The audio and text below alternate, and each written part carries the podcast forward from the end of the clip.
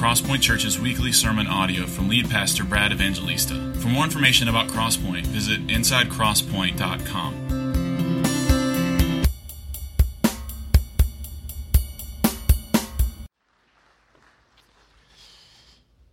Amen. Good morning.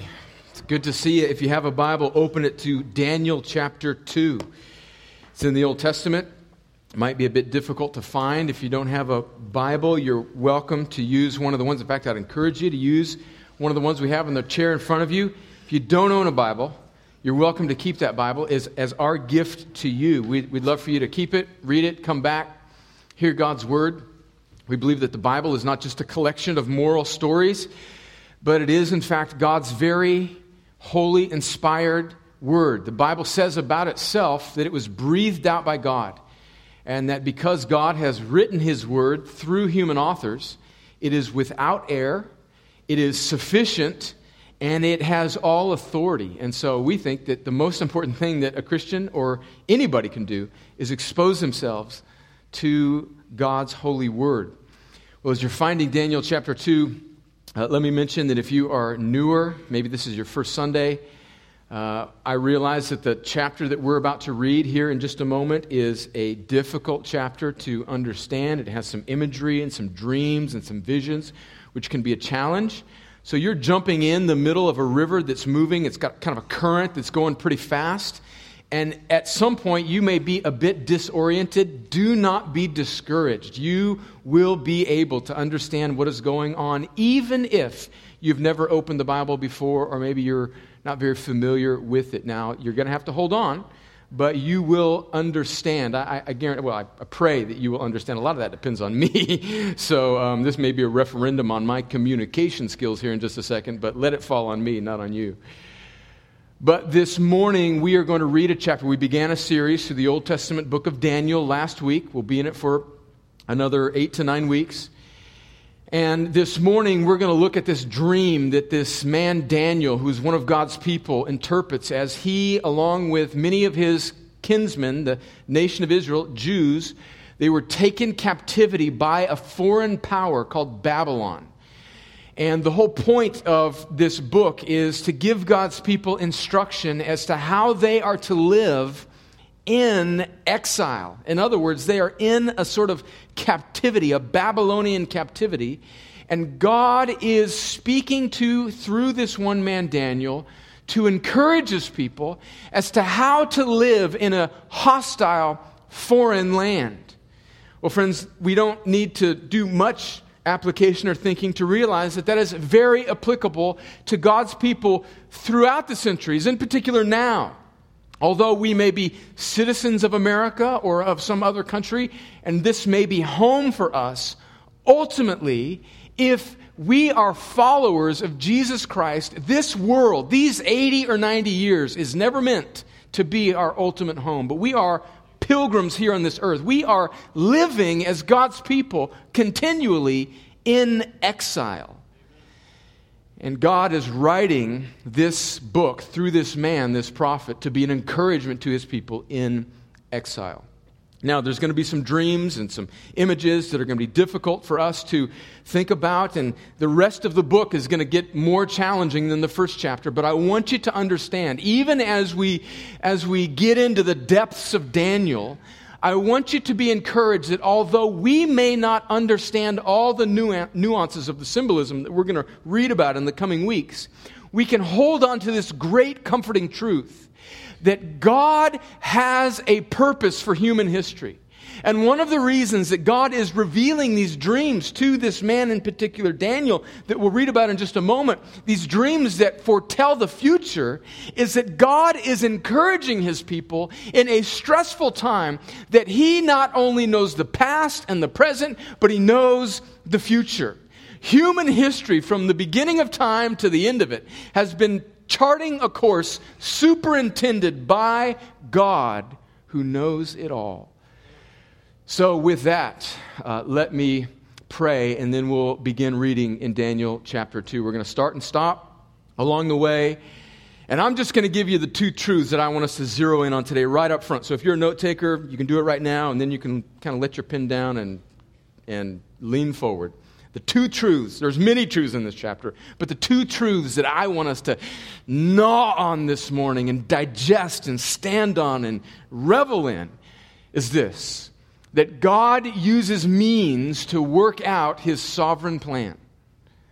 Secondly, Jesus is the stone that fills the earth. And as we work through this chapter, those two truths will make sense as we fill in and shade in what, what those and how they apply to us. So God uses means to work out his sovereign plan, and Jesus is the stone that fills the earth. We're going to work through this chapter, and then we're going to come around, as is our custom on the first Sunday of every month, we're going to come together around the Lord's table and receive communion together as a church family.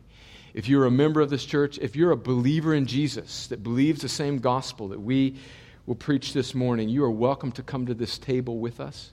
If you are not yet a believer in Jesus, I want to be right up front that I want you to be confronted with the claims of what it means to understand and know and follow God. And that can only happen through the person and the work of Jesus Christ that we will celebrate and remember and commemorate when we come to this table and take this little piece of bread and this little cup of juice, which is pointing towards Jesus' death and resurrection on the cross to die in our place for our sin so that we can be reconciled to God. If you are not a Christian, you should not come to this table. And we say that not because we are trying to exclude you or embarrass you, but because we are trying to love you and let you know that the greatest need that you have is not to just carry out some ritual, traditional religious event, which is not what communion is, but you, before you come to this table, you must consider who Jesus is and make a decision as to whether or not you will trust in him or not. And if you're trusting in Jesus, then you're welcome to this table to cling to his work on your behalf. Well, with that, let me pray and ask the Lord to help us. Father, thank you for this text, for this Bible, for this truth that you inspired it for our good and our encouragement. And ultimately, you inspired it so that we would see the work of your son Jesus, even this scene that took place hundreds of years before Jesus was even born, we know that ultimately it points towards him and his work. Father, as we gather this morning, we think of Christians around the world who are being persecuted and are under great stress. We pray for grace to them as they endure hostility. We pray for the churches in our city that love Jesus. We are so grateful that there are other churches that are good in preaching the gospel and holding up Christ. In particular, I thank you for Piney Grove Baptist Church on Highway 315 and River Road. I pray for grace for them as that congregation gathers and worships you. Lord, I pray for the, the work, uh, the church that meets at Fort Benning, the, the soldier uh, chapel there run by chaplains that preaches the gospel. I'm so grateful for Crossroads Community Church there that meets on post. Would you bless them? And thank you for the pastor chaplains that deliver your word to, to military families week after week. Bless them. May people come to faith in Christ this morning there. And now, Lord, we pray that you would do your work for the glory of your name, for the joy of your people, and for the salvation of the lost. I pray these things in Jesus' name. Amen. So, verses 1 through 16, we're not going to read. Let me summarize it for you how the chapter starts off. Remember, we left off where Daniel and his three friends refused. They've been taken into captivity. Daniel and his three friends refused the king's delicacies, and they tested. They were allowed to be tested, and God miraculously intervened on their behalf. And after 10 days of eating nothing but vegetables, they were found to be stronger than even the people that were eating steak. And now, at the beginning of chapter 2, we see that Nebuchadnezzar, the Babylonian king who has taken God's people into captivity, has a dream, and he wants this dream to be interpreted. In fact, the dream troubled him. And so he calls for all the wise men that lived in his empire to come, Daniel being one of those wise men, to come and give him an interpretation of the dream. Well, some of those wise men, in this instance, not Daniel, some of those wise men came to Nebuchadnezzar and they said, uh, Oh, king, tell us what your dream is. And he says, No, no, no, no. I'm not going to tell you what the dream is so that you can interpret it and just make something up. You tell me not only the interpretation, but you tell me the dream too. And they're like, um, we got nothing. And he says, well, then, if you don't come up with the dream and the interpretation soon, I'm going to destroy not only you, but all the wise men in my kingdom. Daniel gets word of this, and Daniel boldly says, Well, wait a minute. I would like a try. And he steps up through one of the servants of the king and says, I will try to interpret this dream. Well, then that sends Daniel into where we start in verse 17, into calling a prayer meeting for God's help. So, in Daniel chapter 2, verse 17, it reads Then Daniel went to his house and made the matter known to Hananiah and Mishael and Azariah. What he's making known is the fact that the king has issued this edict that if some, nobody comes up with this dream and interpretation, we're all going to die. He made it known to his companions, verse 18, and told them, didn't ask them, told them to seek mercy from the God of heaven concerning this mystery, so that Daniel and his companions might not be destroyed with the rest of the wise men of Babylon. Then the mystery was revealed to Daniel in a vision of the night. Then Daniel blessed the God of heaven. Daniel answered and said, and let me read this slowly, verses the, midway through 20 through 23. That Daniel breaks out in a, a praise or a song or a poem, a confession of thanks to God. Listen to this. Blessed be the name of God forever and ever, to whom belong wisdom and might. He changes times and seasons. He removes kings and sets up kings. That's a comfort, isn't it? He removes kings and sets up kings. He gives wisdom to the wise and knowledge to those who have understanding. He reveals deep and hidden things. He knows what is in the darkness, and the light dwells with him. To you, O God of my fathers, I give thanks and praise, for you have given me wisdom and might, and have now made known to me what we asked of you, for you have made known to us the king's matter. So Daniel calls a prayer meeting of his three friends.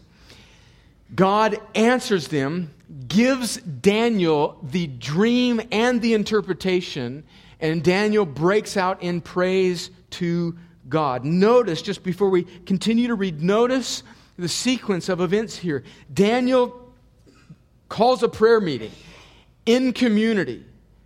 He calls for his friends to, with him, go before the Lord and answer and to move on their behalf so that they might not be destroyed.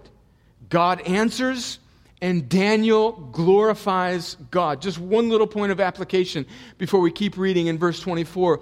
God is, and if, if you've been around Crosspoint for a while, I think you probably realize that this is a point that I make often. Uh, and it is this that God is utterly sovereign, right? Okay, you, you get that. In fact, and we've got a couple of young guys that are students at CSU that are pastoral interns um, Josh and Teddy. I don't know if they're here, it's probably somewhere around there. And we meet every Monday or Tuesday and we go over the text. They have a chance to criticize me on the previous sermon and how messed up I was. It's always very humbling to have a 21 year old tell you how you're jacked up. Anyway, it's helpful.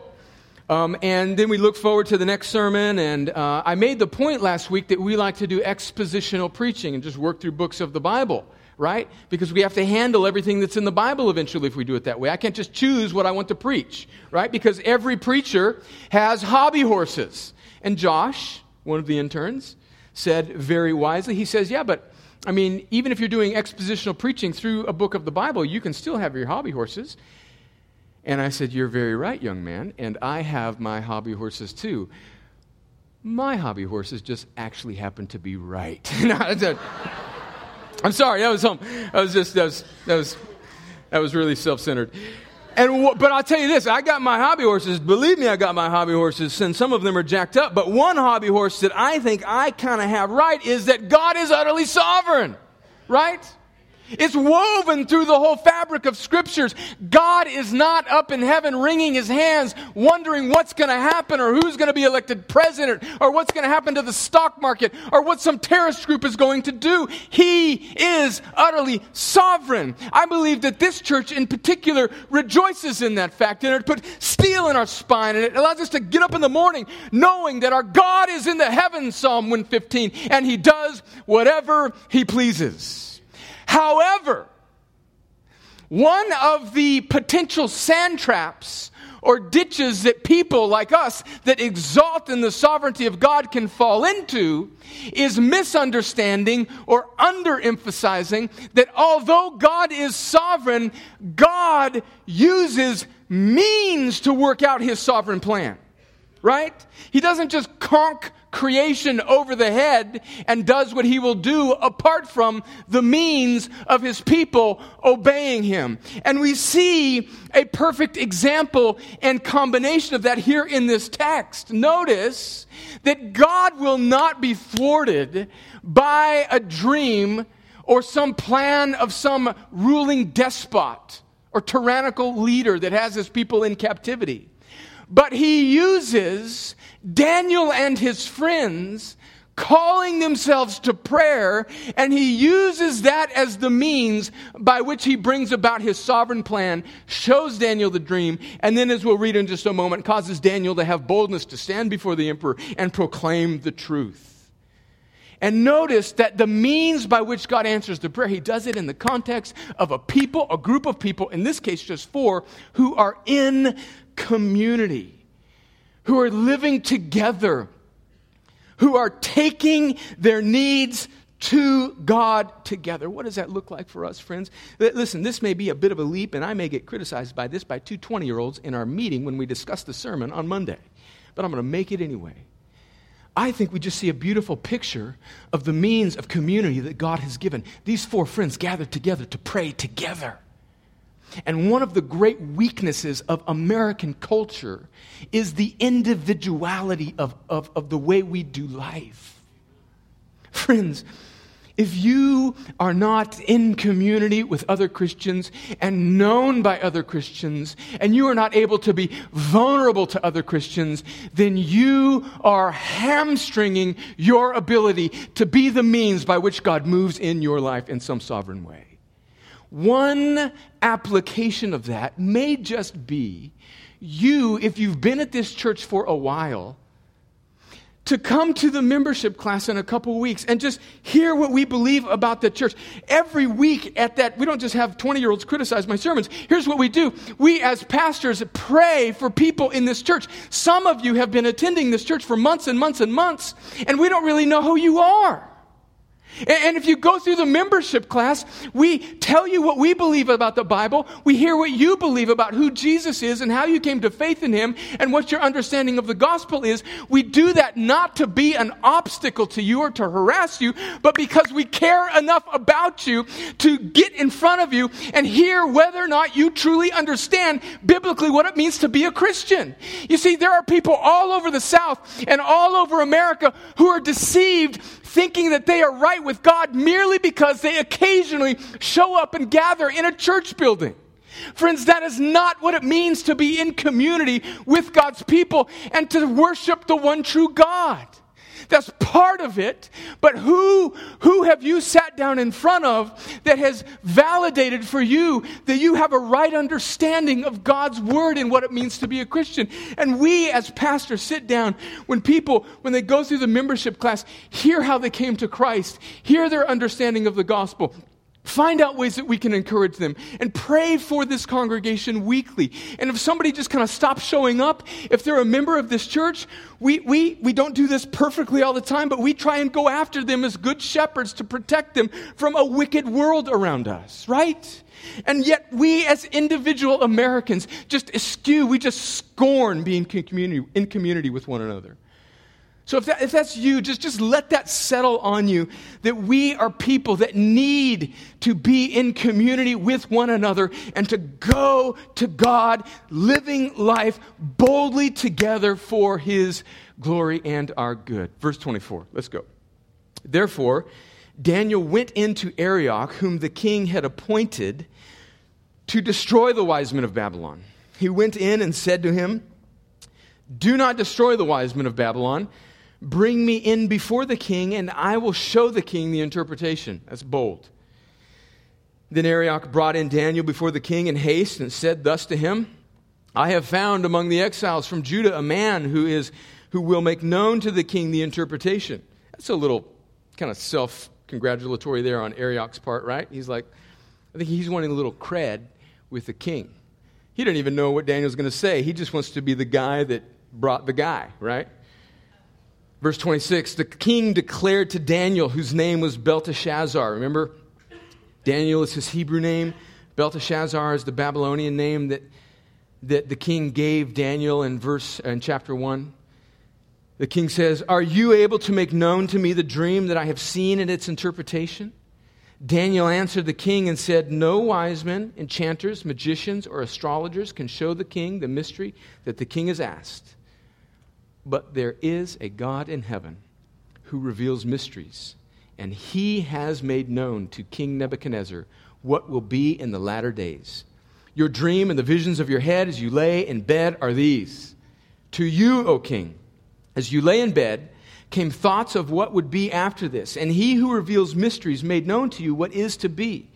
But as for me, this mystery has been revealed to me not because of any wisdom that I have, more than all the living, but in order that the interpretation may be made known to the king and that you may know the thoughts of your mind.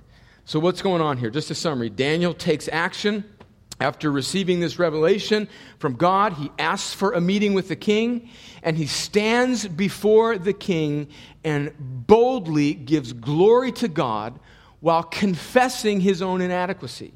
And he confesses that it is God who alone can reveal mysteries or the future for his purposes. And so we see here, again, this truth amplified for us that God uses means to work out his sovereign plan. He used the means of these men in community and their corporate prayer to God. And then he uses the means of Daniel's bravery and boldness to stand before the king and boldly speak, and then to give God the glory and not the king. Notice how he doesn't placate the king when he stands before him with false flattery. Nothing about the king. He says there's no wise men in this kingdom that can interpret this dream.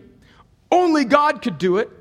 And it's really not me. God just used me as a vessel. Here's what it is God knows what you're thinking, and He's going to tell you what you're thinking. So here it is. Friends, that took some guts.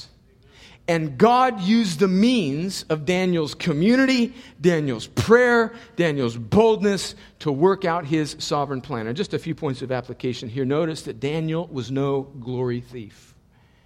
We are all by nature glory thieves. I mean, he could have just slid in a little line there because, you know, I'm, God's given me a lot of gifts. None of that. Notice also that Daniel is a great example to us of speaking truth to power. Now, we make a big point here often that we need to read the Bible, especially the Old Testament.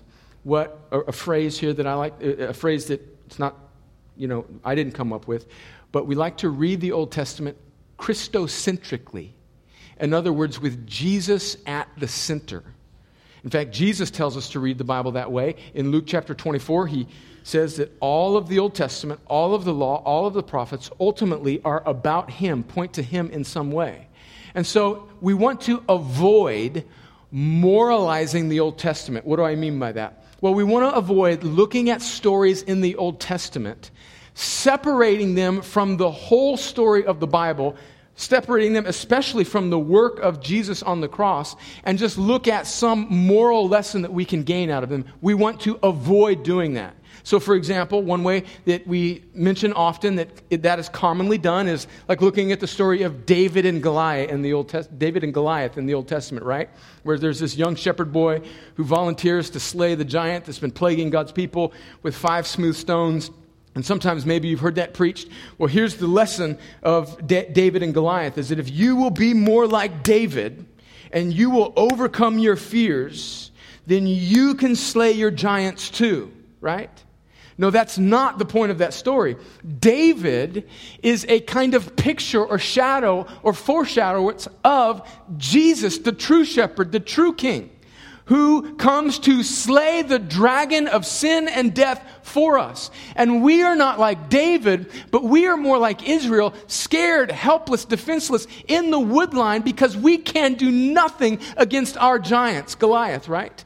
And the true meaning of that text is to look at that and see that David is a kind of picture of Christ. So the Christian then finds their victory not in their ability to reach down deep inside, cinch up their bootstraps, try hard, overcome their fears, and do it by golly. But the Christian finds their strength in the fact that Jesus, the true warrior king, has gone before them, has defeated death for them, and now because they are in him, the king, they too can in Christ face giants and will be victorious. Now, in that, though, we do see that's the way we should look at the Bible clearly. But even as we look at the Bible Christocentrically, let's not lose the force of the example that the Bible gives us, right? So, yes, we're in Christ and He fights our victory for us and He wins it for us. But we will have to face the giant. We just go in that battle knowing that Jesus has defeated him for us, right? And here in this text, we need to realize that just because Daniel is a kind of picture of Christ means too that because we are in Christ, we too may be called on to speak the truth to power in our day. To not be, and I'm not talking about necessarily having a march on the Capitol building in Washington, D.C.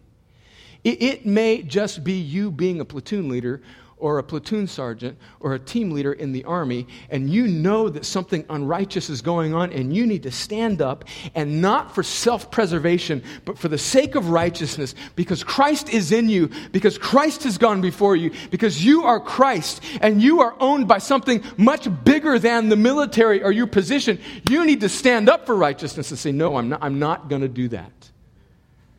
There's a thousand different applications in all of our lives. We must speak the truth to power.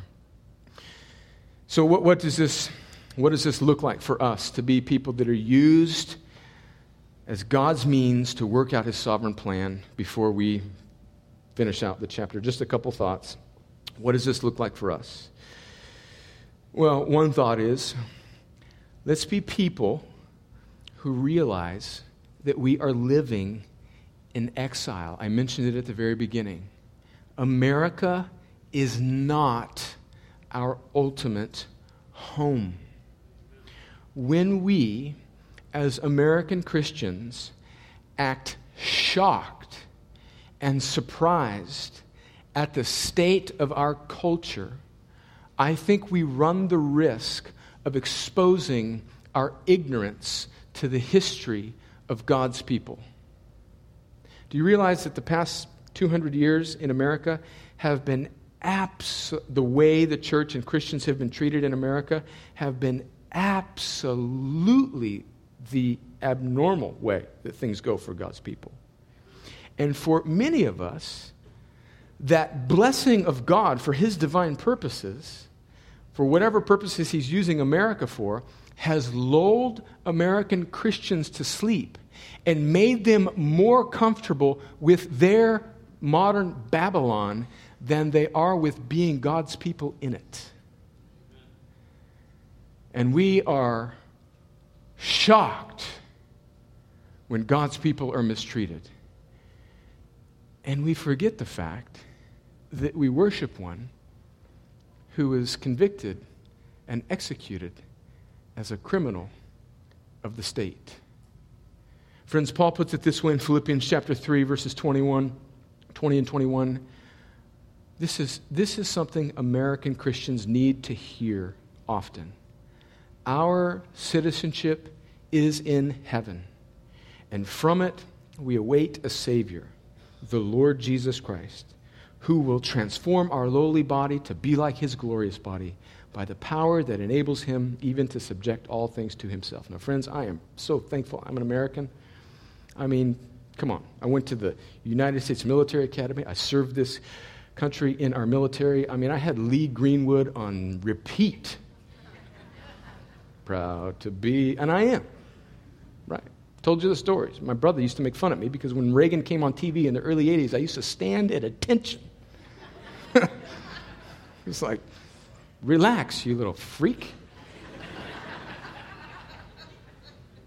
I'm so thankful that God in His providence caused me to be born here. And I was born in a place where a mile down the road there was a fence to a place we like to call Mexico, and I saw up front every day how blessed I was to live in a land where things generally work. But, friends, do you see how that can lull us to sleep and can make us privileged people who think that God owes us something like comfort and the American dream in these 80 years when that has never been promised to God's people. We are pilgrims here in this earth, in exile, for God's purposes, for the display of His glory, for a greater joy. We live in exile. That's just one thought that it looks like for us second thought about what it looks like to be God's people in community that work out or means that work out a sovereign plan is that let's be people who pray together in community. Let's be people like Daniel and his three friends that, when confronted with life in exile, aren't just lulled to sleep or complacent with it, but who pray earnestly with expectation that God has us here for a reason, right? But aren't we, I mean, aside from just being lulled to sleep by comfort, and the American dream. We're, we're just lulled to sleep by recreation. I mean, half of you right now, probably be, between the time when I started this sermon and right now, you've checked Facebook two or three times, right? You're just lulling yourself to sleep. We just mindlessly entertain ourselves with frivolity, and it numbs our ability to really pursue God and be used as people in exile for the glory of God.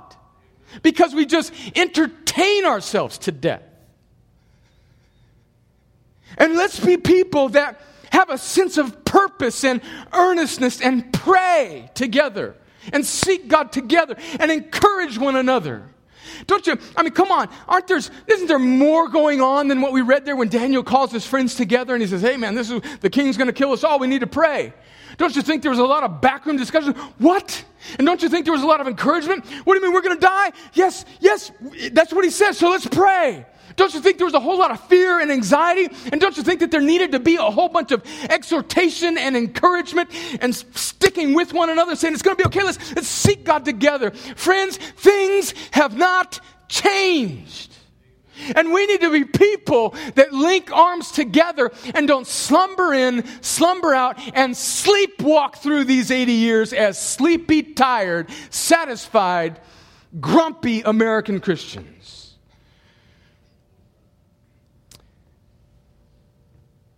Amen. And then finally, let's be people who, when we have the opportunity to speak clearly, winsomely, boldly, and graciously to power. Now, let me just say this. I'm, I get going. I get that. And I'm raised by an Italian football coach. And so at some point in most of my sermons, they devolve into a halftime speech as if we're down by three touchdowns. I get that. in fact, one time when I was a little kid, my dad's team was getting worked over, and he had this Gatorade bottle. And I was standing over, like in that little halftime room where they gathered, and I was kind of sitting around in the corner, and he was yelling at his defense, and I can't repeat everything that he was saying. But he took that bottle and threw it against the wall, and it went about two feet above my head, and just boom, just, hey, Dad, I'm just your eight year old son over here in the corner. Um, listen, I think that this room is filled with people who are wonderful examples of what I am exhorting. I do. And I think that there are some of us that, that, quite frankly, need a kick in the rear. And I think that I am both of those. Check with me on Monday. I may be earnest and sincere, laser focused on the purposes of God. Check with me on Thursday. I may blow a whole day browsing ESPN.com, watching Pardon the Interruption, and wondering what Jennifer's going to fix for dinner. Right? I mean, I am spiritually schizophrenic. And I think most of you are too. And so we, I want to simultaneously encourage us and spur us on and exhort us to love and good deeds. Let's keep reading. Verse 31. Daniel tells him the dream. You saw, O king, and behold, a great image. This image, mighty and exceeding of brightness, stood before you, and its appearance was frightening. The head of this image was filled was, was of fine gold, its chest and arms of silver, its middle and thighs of bronze, its legs of iron, its feet perfectly of iron and partly of clay. As you looked, a stone was cut out by no human hand, and it struck the image on its feet of iron and clay and broke them in pieces. Then the iron, the clay, the bronze, the silver, and the gold all together were broken in pieces and became like chaff like the chaff of the summer threshing floors, and the wind carried them away, so not a trace of them could be found. But the stone that struck the image became a great mountain and filled the whole earth. So just take in that scene. He's saying there's like this big figure, the statue, had a head of gold, had this torso of silver, had this waist and legs of bronze, and then lower legs and feet of iron and clay right? This statue made up of these four precious metals. And then there's this stone, this mysterious stone that was not cut by any human hand, came and smashed the whole statue. So, what does it mean? Daniel tells him in verse 36 this was the dream. Now we will tell the king its interpretation. You, O king, the king of kings, to whom the God of heaven has given the kingdom, again, God is sovereign, the power and the might and the glory, and into whose hand he has given, wherever they dwell, the children of man, the beasts of the field, and the birds of the heavens, making you rule over them all. Notice that, that God has given rule to this tyrannical, horrible leader. God was involved in that. He says, You are the head of gold. Another kingdom inferior to you shall rise after you, and yet a third kingdom of bronze, which shall rule over all the earth. And there shall be a fourth kingdom, strong as iron, because iron breaks to pieces and shatters all things. And like iron that crushes, it shall break and crush all these. And as you saw the feet and the toes, partly of potter's clay and partly of iron, it shall be a divided kingdom. But some of the firmness of iron shall be in it, just as you saw iron mixed with soft clay. And as the toes of the feet were partly iron and partly clay, so the kingdom shall be partly strong and partly brittle. As you saw the iron mixed with soft clay, so they will mix with one another in marriage, but they will not hold together just as iron does not mix with clay. Verse 44, listen to this. And in the days of those kings, the God of heaven will set up a kingdom that shall never be destroyed, nor shall the kingdom be left to another people. It shall break in pieces all these kingdoms and bring them to an end, and it shall stand forever. Just as you saw that a stone was cut from a mountain by no human hand, and that it broke in pieces the iron, the bronze, the clay, the silver, and the gold. A great God has made known to the king what shall be after this. The dream is certain, and its interpretation sure. Okay. So I know we're wondering, and I think sometimes Christians unwittingly get caught in the weeds of a vision like this, and they wonder, well, who are these kingdoms? Who are these four kingdoms, right? And books have been written and charts on the internet and all sorts of crazy stuff about who these four kingdoms are. I think it's relatively accepted that these four kingdoms represent four successive kingdoms that that, that have already happened that came in with Babylon and then the four successive kingdoms after that. So, just so we know what they are, Babylon is like the gold head. And then after the Babylonians, the Persians come and conquer the Babylonians, and they're like the silver. And then after the Persians, Greece comes and conquers and is ruling the world, and they're the bronze. And then after Greece, Rome comes and is now in charge. And we see these four kingdoms Babylon, Persia, Greece, and Rome. Don't be caught up. Don't make the main point of the passage the statue with its varying types of stone and these kingdoms wondering who they are. That's not the point. The point is, kingdoms come and kingdoms go. The point is the stone that comes and smashes those kingdoms and then establishes the one true kingdom. Now, friends, who is this stone referring to?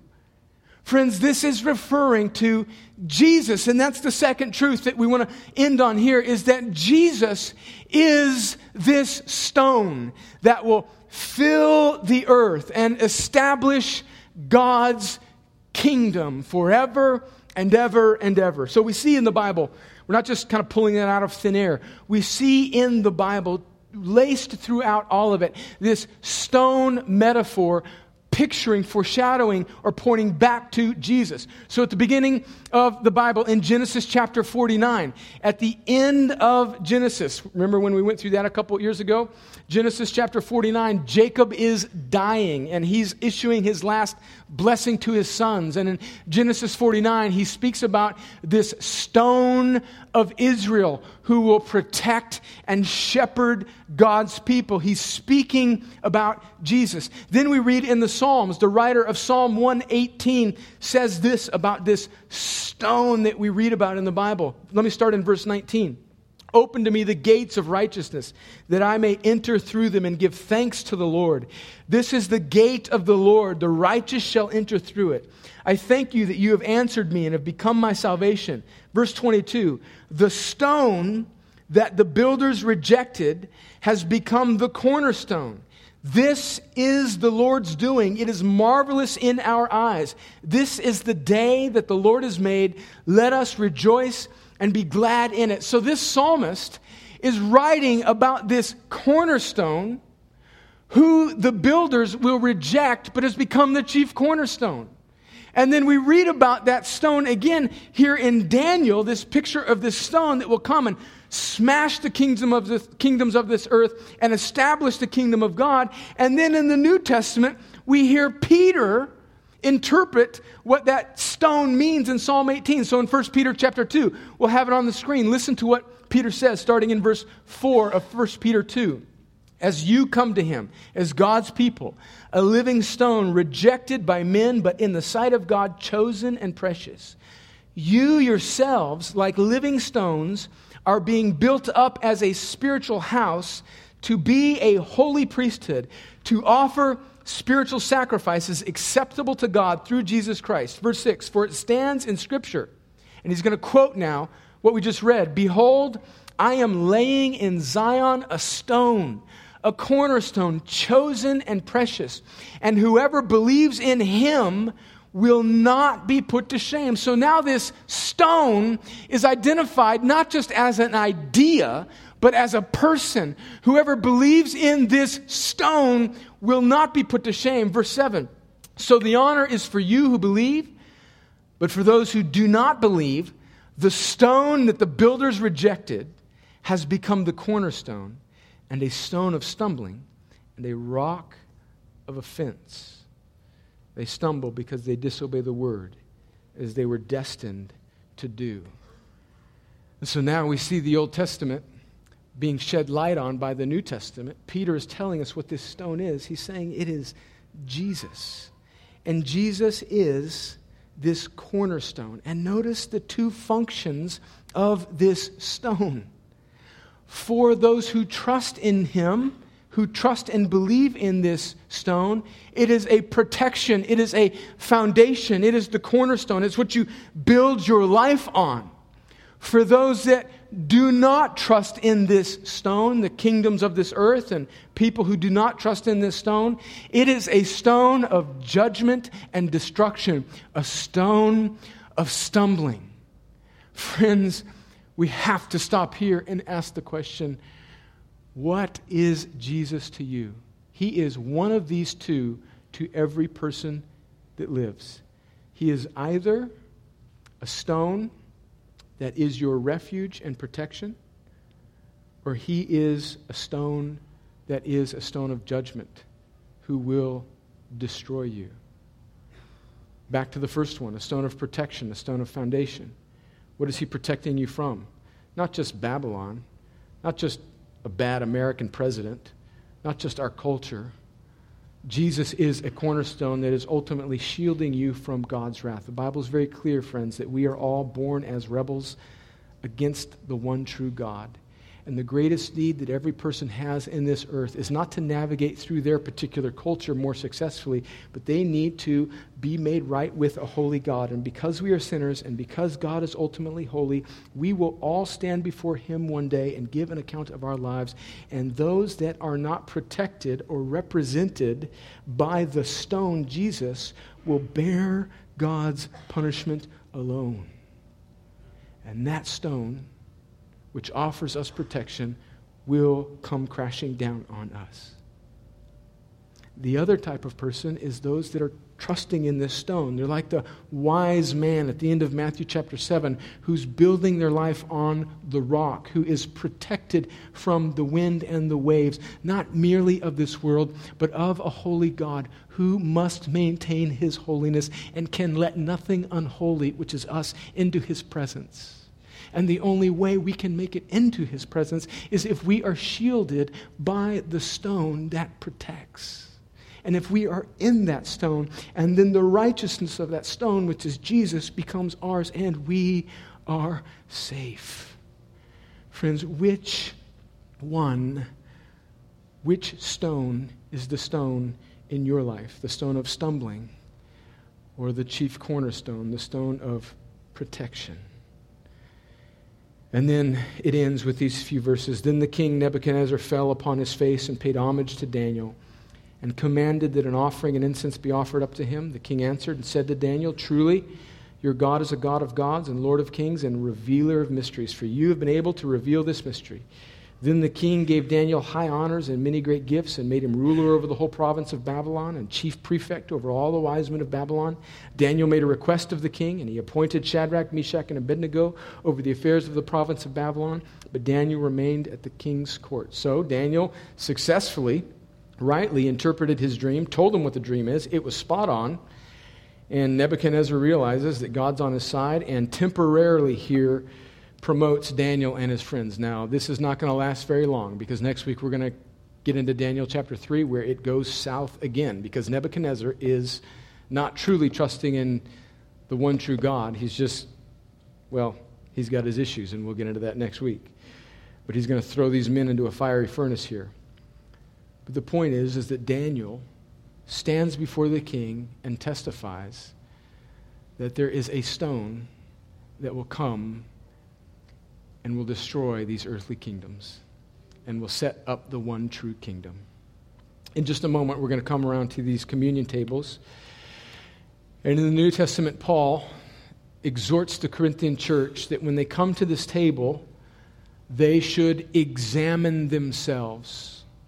Christians should examine themselves.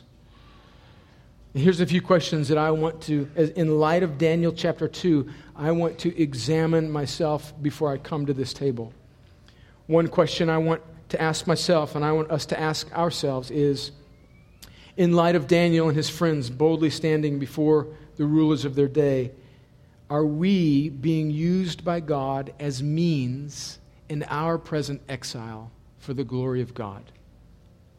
Or are we just merely grumpy Christians? Who are angry because a way of life is passing away. I want to come to this table and I want to ask myself this question as well. I want to see this rock that destroys kingdoms, but I don't want to just leave it out there, sort of globally. You see, I know that Jesus is going to establish the one true kingdom. And that whether it's Babylon or Persia or Greece or Rome or America or Russia or Iran, I know that Jesus is sovereign over those kingdoms. The question I want to ask myself is Is Jesus sovereign over the kingdoms of my own heart? Are there rebellious kingdoms that exist within me that the stone needs to crush? I want to ask that before I come to the table. And then I want to again, afresh, ask myself Am I taking refuge in the rock? Or am I stumbling over it? That's the most important question that any person can ask.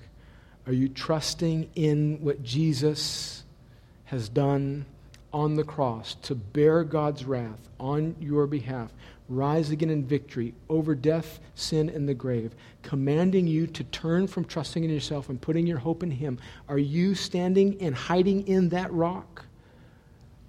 Or is Jesus merely an add on to you to help you live a better life and ultimately you are stumbling over him because you are not truly bowing down to him? Friends, there is no more important question that a human can ask themselves. Ask it even now. If you find that Jesus is really a stumbling block for you, you need not figure out how to, you need to look away from yourself and hide under him and say, Jesus, only you can shield me from the holiness of a righteous, good God. I hide in you and your work, not mine. Do that even now, friend. I'm going to pray. The team is going to come back and lead us in a song. We're going to gather around this table. Let's hide in the rock. Let's stand on the rock that fills the whole earth.